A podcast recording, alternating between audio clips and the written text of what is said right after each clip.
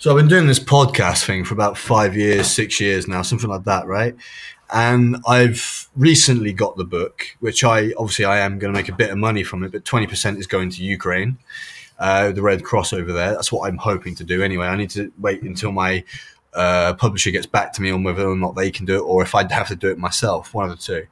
Um, so it's it the, the audio is non-profit, but the books do make me a bit of money, but then some of the book money does go to charity, if you know what I mean.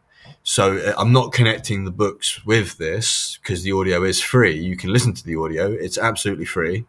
You don't have to buy the book. It, it's so it's non-profit, right? It's kind of technically, technically I, I looked it up, and there is, there's, there's nothing that says I can't do it, on at least, at least from what I can see. I'm going to have a look on the legal information of a non-profit podcast to make sure I'm covered. But uh, if not, I will have to close this down.